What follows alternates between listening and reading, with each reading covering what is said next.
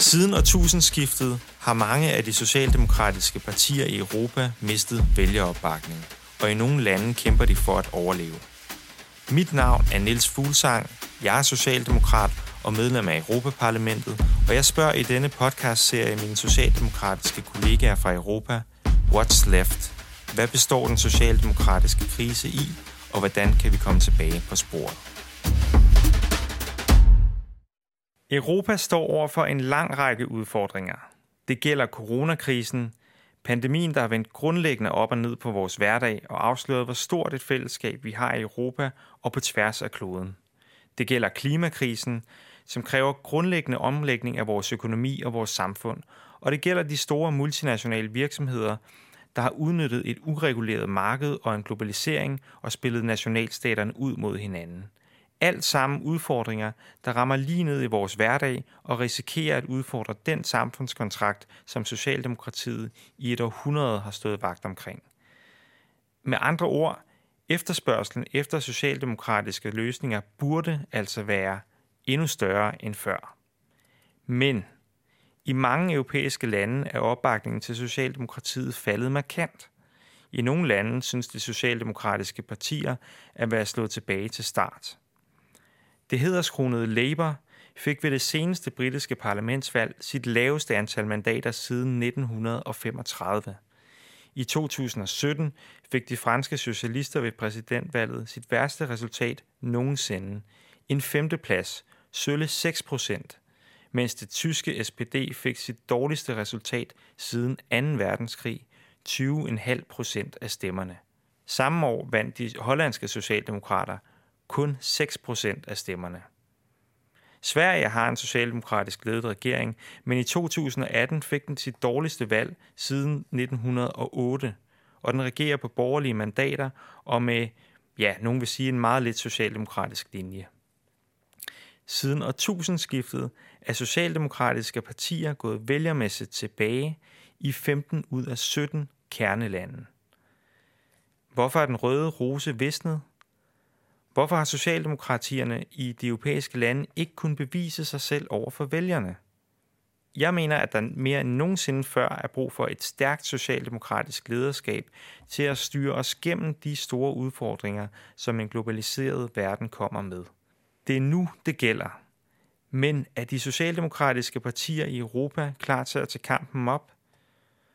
What's Left er noget så sjældent som et selvkritisk politisk refleksionsprogram – hvor socialdemokrater fra hele Europa giver deres vurdering af, hvor kæden er hoppet af. Men inden vi begiver os ud til mine kollegaer i Europa, tager vi et smut ind forbi Poul Nyrup Rasmussens kontor i København. Poul Nyrup var socialdemokratisk statsminister i Danmark fra 1993 til 2001. Dengang satte han gang i 90'erne med reformer af arbejdsmarkedspolitikken og blev bannerfører for blandt andet Flexicurity-modellen, der skulle skabe mobilitet, men også sikkerhed på arbejdsmarkedet. Efter sin tid som statsminister blev Nyrup valgt til Europaparlamentet, hvor han sad fra 2004 til 2009, og faktisk samtidig var formand for de europæiske socialdemokrater helt frem til 2011. I dag er Nyrup protektor for det sociale netværk, hvor han er dybt engageret i at forbedre forholdene for psykisk sårbare.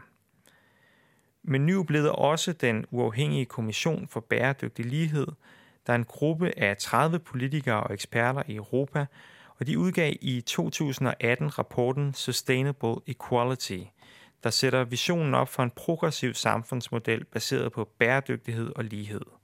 Det er et slags visionspapir for, hvor Socialdemokraterne kan bevæge sig hen. Nyrup har altså været med et godt stykke af vejen, og samtidig har han en klar vision for de europæiske socialdemokrater. Derfor besøger jeg ham i dag for at høre om hans analyse af situationen, og om der er håb for de europæiske socialdemokrater.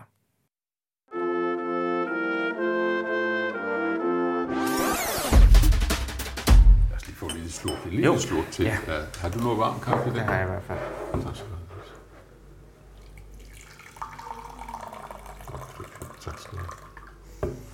Okay. Poul Nyrup Rasmussen, velkommen til podcasten ja. What's Left. What's left? What's left? Tak skal du have, Niels. Det er det spørgsmål, vi stiller, og jeg er fantastisk glad for at have dig med. Men jeg vil godt starte med et citat, jeg har fundet øh, fra 2018 i Jyllandsposten, øh, hvor du sagde om øh, finanskrisen. Hvis svaret på finanskrisen bliver massive nedskæringer på vores velfærd, uden at de ansvarlige stilles til ansvar, vil borgerne sidde med tomme hænder og spørge, hvad skal vi egentlig med de politiske partier? Er det der, vi står i dag med Socialdemokratiet?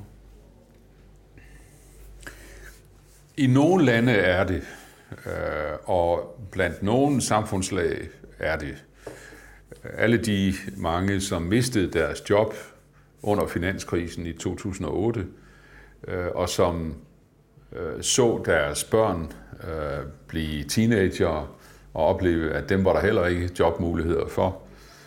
Ja, der var heller ikke særlige uddannelsesmuligheder for dem, når vi taler om Sydeuropa, eller halvdelen af Europa, kan man sige. Øh, fra en streg midt hen over Tyskland og sydfor gik det jo galt. Og normalt, når, når, når der er krise i et samfund, er det jo meget udbredt og rigtigt, at, at øh, Socialdemokratiet og de mennesker, der giver os deres tillid, spørger, når hvem har så ansvaret for, at det går galt? Ikke? Og det var der jo rent faktisk aldrig nogen, der blev stillet til ansvar for. Den finanskrise, som var den mest omfattende øh, krise siden 2. verdenskrig. Nu, vi er slet ikke kommet til pandemien endnu, men hvis nu tager finanskrisen i 2008, var der slet ikke tvivl om, at det her, det rystede mange nationalstater, det rystede mange nationalbanker, det skabte en massiv arbejdsløshed, især i Sydeuropa, som rammer dem den dag i dag over en tredjedel af mange øh, landes ungdom øh, i Spanien, i Portugal, i Italien, dele af Italien i store dele af Østeuropa er i dag stadig ramt af den massive ungdomsarbejdsløshed her. Og derfor øh, var jeg en af dem, som, som øh, op til krisen øh, sagde, hvis den her krise kommer nu, hvad jeg tror, den gør, og hvad den også gjorde, så må vi sørge for, nummer et, at føre den rigtige økonomiske politik, der kan hjælpe os ud af den her finanskrise, og nummer to, få stillet dem til ansvar, som er årsag til den. Et, vi førte ikke den rigtige økonomiske politik for at komme ud af krisen, og to, vi fik aldrig stillet nogen til ansvar. Når vi tager i betragtning, hvor mange milliarder, der blev snydt for, hvor mange katastrofale historier vi har om almindelige mennesker, som blev lokket til at købe huse på falske præmisser, både i USA og Europa, hvis de købte huset med stor gæld, fik de at vide, at ja, men husets værdi stiger jo endnu mere til næste år, så kan I bare låne noget mere og betale på den gamle gæld. Det gik jo modsat. Finanskrisen ramte verdensøkonomien tilbage i 2008. Det var det kraftigste tilbageslag i økonomien siden 1930'erne. Finanskrisen havde rod i et usundt boligmarked og en grådig finanssektor, der med kreative finansielle produkter skabte en økonomi, der til sidst bristede. Det ledte mange ud i arbejdsløshed, og flere europæiske stater var på kanten af statsbankerot. Ifølge Nyrup fik vi altså ikke taget det nødvendige opgør med de ansvarlige for krisen, og for de love og regler, der grundlæggende skulle skabe en anden og bedre økonomi. Men hvordan kunne det gå så galt? Svaret er jo, det ved vi godt, det ved du godt, det tror jeg mange, som følger det godt ved, var jo nummer et, at vi kunne ikke blive enige i hverken USA eller Europa om at stille de ansvarlige til ansvar. Øh, og nummer to, når man ikke kan det, så er der nogen, der er dygtige til at smyge sig udenom. Det er altså kapitalmarkedet. De lever så at sige af det. For slet ikke at tale om, at de heller ikke betaler skat for, at vi kunne komme ud af det igen. Så almindelige lønmodtagere følte, og mange af dem gør stadigvæk i Sydeuropa, Socialdemokraterne svigtede. Var det så en rigtig bedømmelse? Altså lad mig, lad mig lige opholde mig lidt for det, fordi det jeg prøver at sige er, jeg kan sådan set ikke bebrejde almindelige mennesker, der følte sig skuffet over, at Socialdemokraterne ikke stillede sig i spidsen for, et, at nogen skulle stilles til ansvar, to, at der skulle føres en rigtig økonomisk politik. Det vil jeg ikke bebrejde dem. Derimod vil jeg gerne forklare, at der, der er årsager til, at det ikke kunne lykkes. Tag Papandreou i Grækenland. En meget stærk, visionær socialdemokrat, som bliver valgt på et tidspunkt, hvor han skulle redde Grækenland ud af finanskrisen. Det var ikke ham, der havde skabt den, det var ikke ham, der havde været uansvarlig i Grækenland, men det var ham, der skulle skabe pengene til, at gælden kunne betale tilbage. Så han stod med krav fra Tyskland, fra den europæiske centralbank, fra den internationale valutafond om, at han skulle inden for meget få år afskaffe det underskud, finanskrisen var med til at skaffe, og dem selv i deres økonomiske politik tilbage i historien i Grækenland. Så der var for mange socialdemokratiske statschefer, der fik ansvaret for fortidens fejltagelser, men som fik til ansvar at rydde op. Hvorfor sagde de så ikke fra, de statsminister, der fik ansvaret for at rydde op? Jamen, det gør socialdemokratiske statsminister ikke. Det gør de jo ikke. De er pligtopfyldende. Vi løber ikke fra, fra ansvaret. Vi løber ikke af pladsen. Vi er opdraget til, at, at der er noget, der hedder rettigheder og pligter. Og hvis vi er blevet valgt som socialdemokratiske statsminister, så tager vi på os og rydder op, også hvis det er efter de borgerlige. Hvis vi så endda havde fået et godt grundlag for at rydde op, ikke? men det fik vi jo ikke. Fordi dem, der havde skabt spillereglerne om den økonomiske politik i Europa, EU's, EU's budgetregler, at du maksimalt må have underskud på 3% af dit BNP, at du ikke må have en gæld på mere end 50% af, af, af din BNP. De der regler, der blev lavet før finanskrisen. Og dengang forudså man jo ikke en finanskrise. Man brugte med andre ord nogle gammeldags regler, hvor alting gik godt, til at finde svar på en helt ny krise, man aldrig har mødt før. Og så går det jo galt. Så siger man nej til ansvarlige socialdemokratiske statsminister. I kan ikke få den hjælp, I har regnet med. Den europæiske centralbank siger nej. Den europæiske valutafond, eller den europæiske regelsæt, siger nej. Tyskland siger nej. Øh, den internationale valutafond siger nej, vi låner jer ikke nogen penge, hvis I ikke skærer ned i velfærden, og så I selv betaler det tilbage om kort tid. Ikke? Det var det dilemma, Socialdemokratiet stod med i hele Europa. Men er det, du siger så, i virkeligheden, vi har haft store problemer med finanskrisen og den politik, man førte som svar på finanskrisen. Men de regler, du taler om, EU's budgetregler, øh, og, og hele den spilleplade, der blev lagt, som var afgørende for, hvordan man svarede på finanskrisen, det er jo blevet skabt år tilbage. Ja. Så kan man tale om, at Socialdemokraterne har i virkeligheden tabt idékampen igennem de sidste i hvert fald 20 år. Altså igennem en længere periode har det været, de, har det været borgerlige idéer grundlæggende, der sådan har formet den økonomiske politik. Altså, svaret er, er øh, lidt blandet. Det ene er, der er jo ikke noget i vejen for i gode tider, at man holder orden i sit hus. Ikke? I gode tider skal man sørge for at betale af på sin gæld. Man skal sørge for at have et overskud på de offentlige finanser. Det er god socialdemokratisk politik. Alt andet ville være mindre tiltrækkende. Øh, det, der var problemet, det var, at man brugte de her regler, som blev skabt i gode tider, til også at være absolut uomgængeligt den vej, der skulle bruges i, dårlig, i en dårlig krise. Ikke? Og, og at vi tabte den socialdemokratiske, øh, de socialdemokratiske regeringer, tabte kampen om, hvorvidt man skulle sige, vi kan ikke bruge regler fra gode tider til regler i en, i en fuldstændig ekstrem global krise. Der må vi lære, hvordan man gør det, præcis som vi gjorde nu i pandemien. Der må vi etablere hjælpepakker. Øh, og derfor er det, der sker nu i Europa, jo en enorm opmuntring til, at, at du kan faktisk godt blive klogere af dine erfaringer. Ikke? Og, og vi har jo set nu her, at den socialdemokratiske regerings hjælpepakker i Danmark har jo på mange måder været guidance i forhold til de andre, som også har indset, at vi kan altså ikke bruge de her gamle regler. Det eneste, jeg bare siger til dig, Niels, det er, at det er jo lidt tragedie, at vi skulle igennem en finanskrise, som skabte så meget arbejdsløshed, så meget fattigdom i Europa, for at nå dertil, at du kan altså ikke bruge øh, øh, tiders regler, så, hvor alting går godt og er balance til at løse en krise, som, som kræver en helt særlig indsats, før du på en eller anden måde kan drage lære af dårlige erfaringer, og det var så det, vi gjorde. Mm.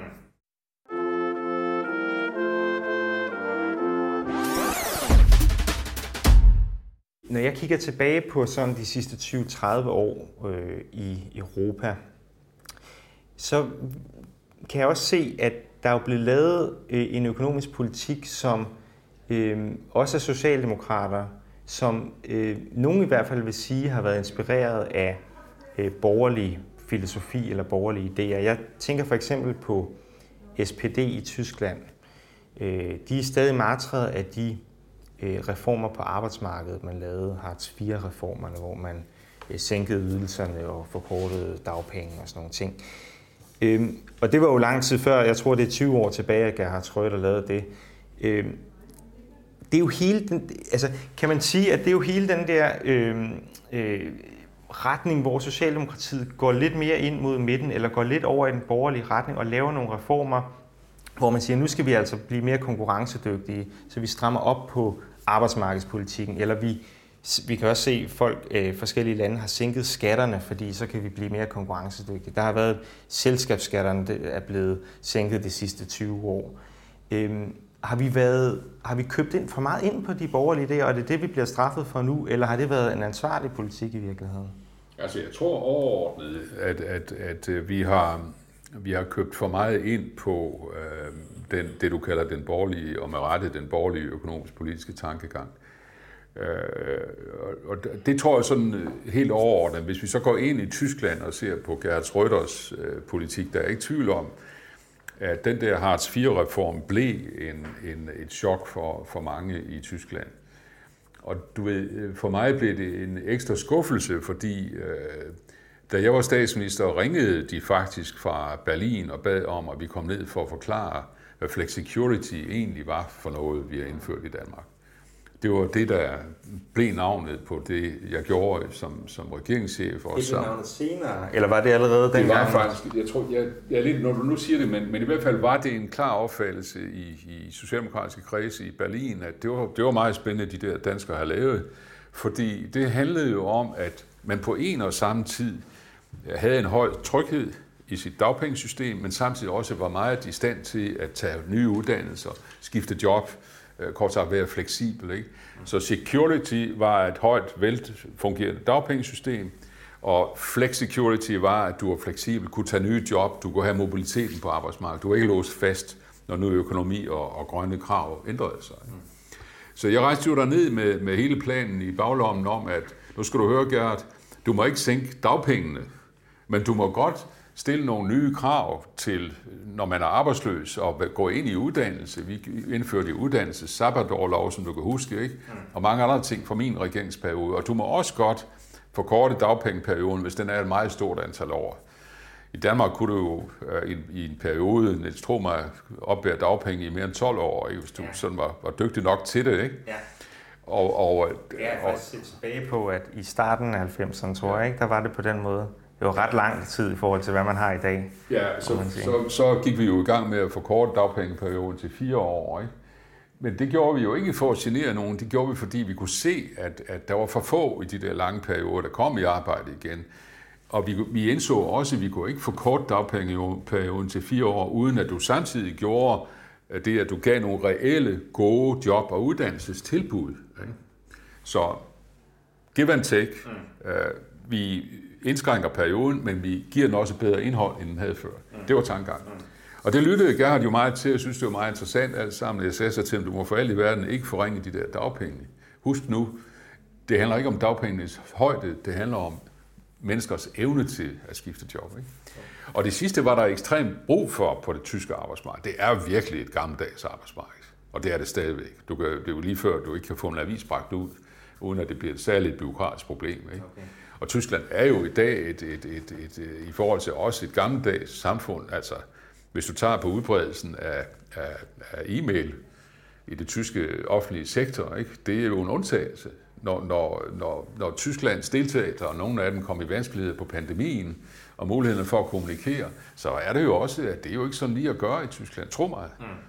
Så derfor øh, havde jeg håbet, at Gerhard Schröder sådan havde sagt, okay, lad os, lad os lave sådan en flexicurity.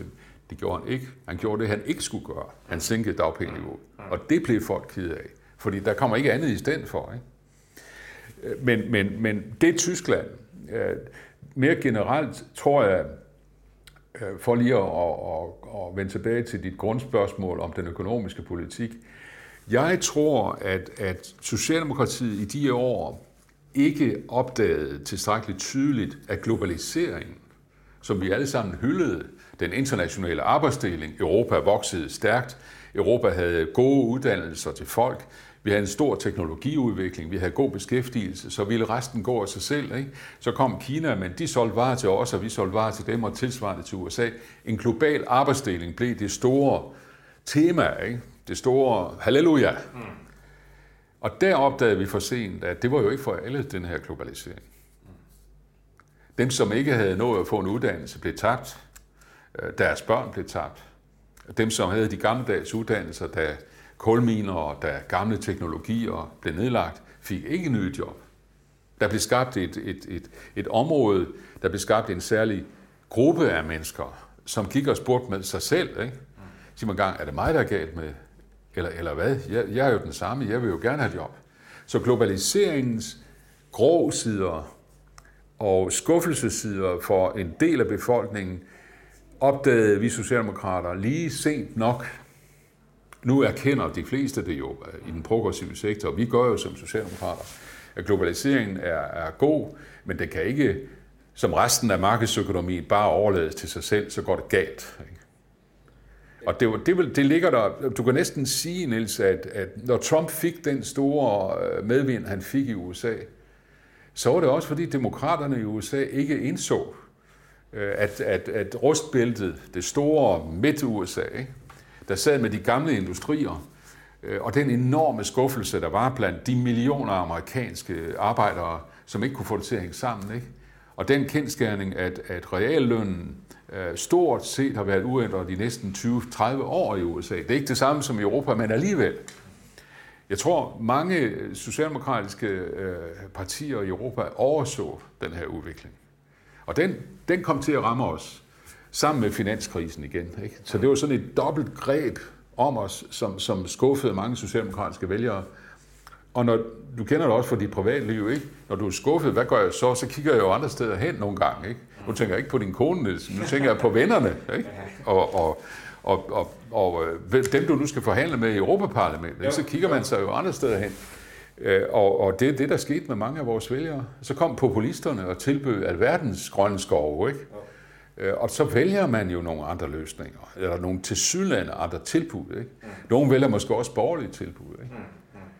Vi må ikke, vi, vi, vi, vi må, man må aldrig, og slet ikke som socialdemokrat, må man tage øh, vælgernes tillid for en given ting, uanset hvad man gør. Man skal kvalificere sig til den, og man har et dødstort ansvar, et livs langt ansvar for hele tiden at, at vise vej og hele tiden uh, sige til sig selv, det handler ikke om, uh, hvad jeg har måttet præstere i fortiden, det handler om, hvad jeg kan vise vej og præstere i fremtiden for vores vælgere. Mm.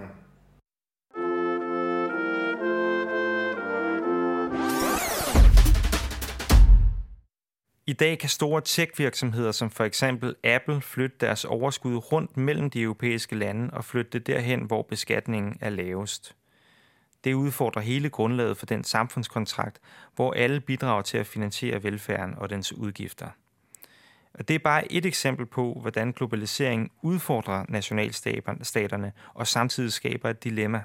For på den ene side vil vi gerne have de produkter, som selskaberne producerer – de bidrager både til væksten og velstanden, men vi vil også gerne have, at de skal gøre det på en måde, der er social og som bidrager til fællesskabet. Spørgsmålet er, hvad vi så gør. Nyrup er som sagt stærkt engageret i idéudviklingen blandt Socialdemokraterne i Europa. Jeg spørger ham om, hvad han mener, der skal til, for at Socialdemokratiet igen kan få styringen over markedet. Det er altid svært at være socialdemokrat, Niels. Det er altid svært, men det er også enormt tillokkende, fordi det at være socialdemokrat handler altid om, at, at, at tingene omkring os, rammerne for vores dagligliv, øh, for vores land, Øh, skal ikke indrettes efter, hvad, hvad globale markedskræfter giver os af muligheder. Det er globale markedskræfter, der skal indrette sig efter, hvad vi vælger politisk. Ikke? Og det er skidesvært at få til at hænge sammen, øh, fordi vi op mod nogle meget stærke kræfter.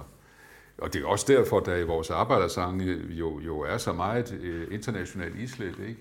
Øh, øh, nogle af de, af de bedste handler jo om, øh, lige fra når jeg ser et rødt flag smelle, handler jo om, øh, at, at vi er stærke som danske socialdemokrater, men vi er ikke helt stærke nok til at klare de store mastodonter alene. Vi er nødt til at finde allierede, alliancer og, og fællesskaber, som, som vi kan overtale til at tage de samme værdier, som vi har. Ikke? Et lille land som vort øh, nyder på den ene side enormt godt, som du sagde, af globalisering. På den anden side er vi også ekstremt afhængige af, hvad de andre gør. Mm. Øh, så, så derfor tror jeg også, at finanskrisen og pandemien har lært os, og egentlig også vores diskussion om flygtninge indvandrere, har lært os, at ja, vi har hovedansvaret for retningen og indholdet af vores eget land, men hvis vi kun koncentrerer os om det, så siger de stærke markedskræfter, de fire-fem øh, søskende fra Facebook til Google til, til de andre, bliv bare ved med at kun at tænke på jer selv, ikke? så ordner vi resten. Ikke? Mm. Var der noget, finansmarkedet gerne ville, så var det, at, at, at vi i Danmark kun tænker på, hvad kan vi gøre i Danmark, uden at gøre os klart, hvor meget de andre kræfter egentlig påvirker vores livsvilkår. Ikke? Mm. Og, og, og derfor, derfor er dilemmaet, og det er derfor, det er, det er lidt halvsvært indimellem at være socialdemokrat, fordi du skal både øh, være ret dygtig til at lede dit land, ikke? Mm. Som, som, som Mette jo gør sammen med regeringen og partiet i Danmark så ekstremt, ekstraordinært flot. Ikke?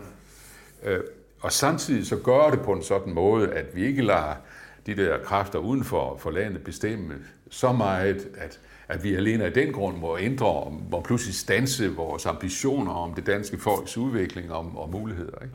Du, skal, du skal gøre begge dele. Og det er der, det, det, det bliver ekstra svært. Og der har du brug for nogle alliancer. Der har brug for nogle alliancer. Og du har været formand for de europæiske socialdemokrater og stadig meget aktiv i idéudviklingen blandt dem. Vil du pege, altså jeg går ud fra, at, at du vil pege i retning af EU her? Altså, jeg ville både bygge, genopbygge og forstærke vores, vores alliance med de progressive kræfter i USA. Øh, da jeg var formand for de europæiske socialdemokrater, havde vi jo jævnligt, altså vi snakkede jo sammen øh, mindst en gang om måneden. Ofte rejste vi hver 14. dag tæt med hinanden øh, til de progressive tanke, tænketanke og demokrater og fagbevægelsen i USA og førte, kørte simpelthen tætte koordinationer når jeg satte mig i spidsen for en ny økonomisk politik i, i, i øh, EU, i Bruxelles, øh, i Europaparlamentet, så snakkede jeg jo med Stiglitz om det. Ikke? Han mødte så op nogle gange, og vi rejste over til dem. Øh, så, så det, hele den, den trafik, tror jeg, skal revitaliseres øh, fra Europaparlamentets parti, fra det europæiske parti. Og den anden, det er så, at, at, at, at at du, øh, Niels, øh, og, og gruppen i Europaparlamentet jo, jo står foran en, en ny opblomstringsperiode, fordi vi har så hårdt brug for, for, for jeres arbejde også. Jeg tror, PES, det europæiske parti, som jo desværre rent udsagt lige nu har vanskelige vilkår, fordi medlemspartierne, dem syd for, for Skandinavien, øh, har øh, og er igennem en stor svækkelse. Ikke? Øh, at det parti skal revitaliseres og skal finde sin, sin form igen. De er lidt ude af trit med os i Danmark, og de er ude af trit med erkendelsen af, af mange ting herunder, også immigrationsspørgsmål og flygtningespørgsmål. Så der er meget, der skal læres her. Men, men, men øh, jeg tror meget på, at vi kan få den europæiske union til at være en bedre makker til den danske ambition, end den er i dag.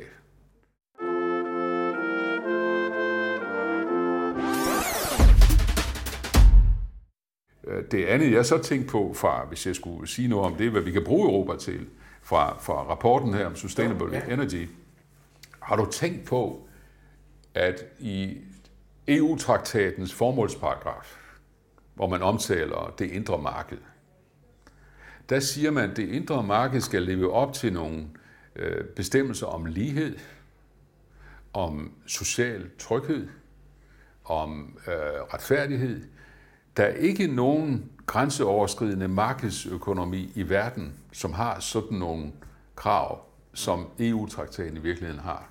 Det er interessant, synes jeg. Og det har vi taget bogstaveligt i den her rapport, sagt, okay, I har altså glemt, I Socialdemokrater rundt omkring i Europa der, at, at vi for første gang i vores historie står med en EU-traktat, som faktisk har skrevet ned, at en del af betingelserne for, at markedsøkonomien kan få lov at fungere, det er, at den også over tid lever op til social tryghed, lighed mellem kønnene osv. Ikke? Mm. Det har vi taget bogstaveligt, så har vi sagt, nå, Men det kunne vi jo godt bruge til at skabe nogle bedre spilleregler i Europa for de store koncerner og virksomheder. Mm. Hvad nu, hvis vi sagde, at alle dem, der gerne vil operere på det her kæmpe store marked, det er jo, hvis du tager pengene op på bordet, ikke? det er jo det største marked, du har i verden. Det er jo de der, hvis du går det op i bruttonationalprodukt, ja. Øh, så er det jo faktisk det største marked. Større end USA så, og, og Kina faktisk, i virkeligheden. Ikke, ikke hvad indbygger angår, ja. men hvad penge angår. Ja. Og sådan et stort marked, der oven købet er rigt, det er et af de rigeste i, i hele verden, det vil store virksomheder jo gerne ind på. Ikke? Og der kunne man jo forestille sig, at man sagde, Nå, det kan I godt komme med betingelsen for, at I som store koncerner kan komme derind. Det er også, at I lever op til en række minimumskrav. Ikke? At I erkender retten til, at fagbevægelsen må forhandle overenskomster. At I arbejder for større lighed mellem kønnene. Ikke? At I øh, lever ordentligt op til at betale skat. Kan du se det? At du pludselig bruger den europæiske indre markeds dynamik til fordele for socialdemokratiske ambitioner og mål for, for den jævne befolkning. Jeg nævner det som et eksempel på, hvad EU kunne bruges til. Og du nævnte det selv før, skattebetalingen. Når Joe Biden nu spiller ud med, at, at vi skal have en minimumskat der på selskaber på de der 21-22 procent, så skal vi jo gribe den, som også Morten Bødskov har gjort, øh, som den danske regering har gjort det selv. Okay, let's go for it. Og der skal vi selvfølgelig gå ind i OECD, men vi skal også gøre det i Europa, fordi jeg, jeg tror godt, vi kan få dem med på det. Du har dit, dit, dit bøvl med de borgerlige i Europaparlamentet, det ved jeg, og det kommer ikke bag på mig. Men, men amerikanerne er en god marker at have. Ikke? Det må vi huske på. Og jeg tror, at i hvert fald det er helt rigtigt, det du er inde på med, at økonomien, vi er jo en af de allerstørste økonomier. Vi er den største handelsblok i verden. Og nogle gange tænker jeg, at vi har en masse magt der i virkeligheden, som vi ikke altid udnytter. Øh, men når jeg læser rapporten... Og du, undskyld, næste, ja. det er klart, det ligger jo for også, at du kan stille grønne krav, ikke? Mm.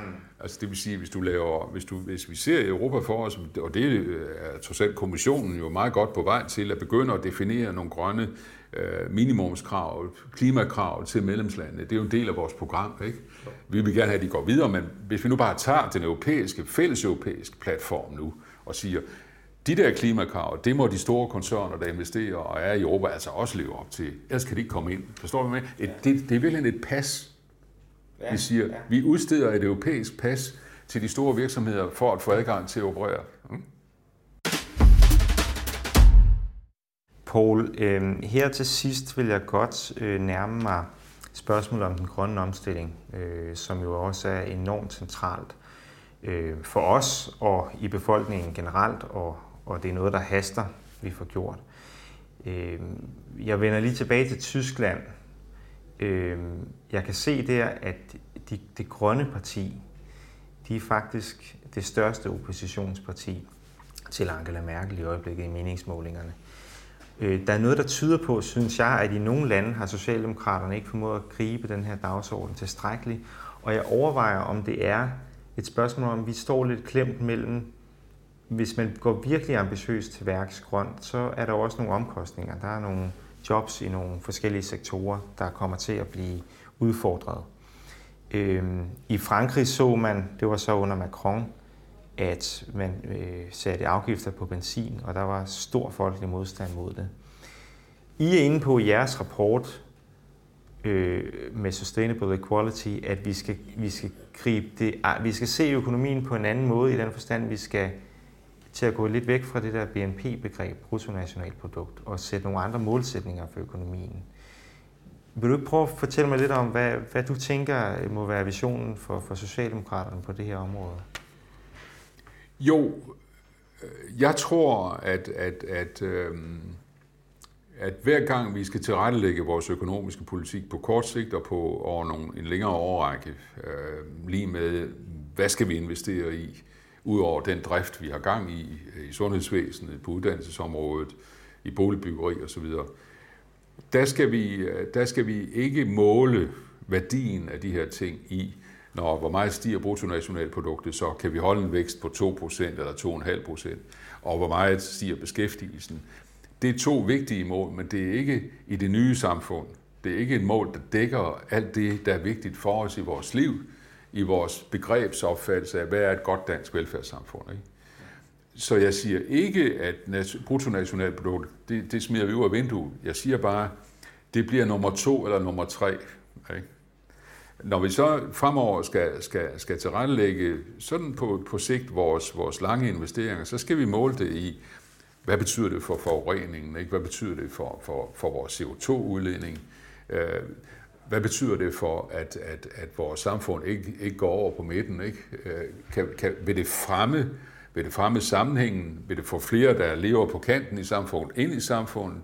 Flere, der lever i isolation, ind i fællesskabet? Vil det nedbringe vores selvmordsrater? Ikke? Vil det nedbringe isolationen for de her mange mennesker? Vil vi behandle de, de, de ældre på plejehjemmene bedre, end vi gør i dag? Forstår du? Lave sådan et, værdi, et værdisæt, som er målbart, som fortæller os, hvis vi bevæger os den her retning her, hvordan, hvordan, hvordan kommer vi så? Og så lige sige, nå, det gør vi så. Hvad betyder det for bruttonationalproduktet i øvrigt? Så, så du skal ikke lukke øjnene for realøkonomien. Det er ikke det, jeg siger. Jeg er jo gammel, eller moden, foretrækker at sige, kan politik. Men, men, men du skal bare bruge, bruge bruttonationalregnskabet som øh, en god sådan, øh, blandt flere temperaturmålere på, om vi bevæger os i den rigtige retning. Og så skal du have noget, der er vigtigere. Ikke? Og så, fordi så kommer du det der, så kommer du det der politiske valg, hvor vi skiller de borgerlige fra, fra os, ikke?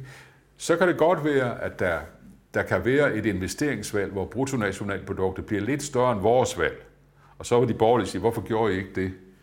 Og der er vores svar, det gjorde vi ikke, fordi vi får et grønnere samfund, vi får et mere retfærdigt samfund, vi får et mere lige samfund, ikke? vi får et med større solidaritet og fællesskab, og det, det tæller altså for os. Ikke? Og hvis vi gør det, venner, så stiger bruttonationalproduktet om to år stærkere end i jeres model. Ikke? Det handler virkelig også om en grundlæggende ting, som, som, vi, som vi socialdemokrater virkelig er i gang med at realisere i Danmark, men ikke i Europa endnu. Det er, gør det nu klart, hvor vi står. Ikke? Giv nu almindelige mennesker et reelt valg. Ikke? Det kan gå to veje, som jeg sagde i et program, jeg skrev for 100 år siden. Ikke? Det kan gå to veje, der er Socialdemokratiets vej, og hvis I hellere vil have de borgerlige vej, så, så, så kan I også godt vælge det, men så skal I bare lige være opmærksom på, og det indebærer jo så ikke, at det bliver noget sortere økonomi end vores, og det bliver et noget mindre sammenhængende samfund. Hvor forstår du?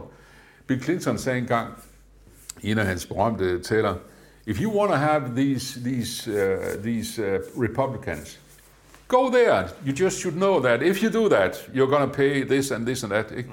But if you want to go our way, altså sørg for, at nu har vi også en historisk chance til at gøre deres valg og vores valg fuldstændig klart.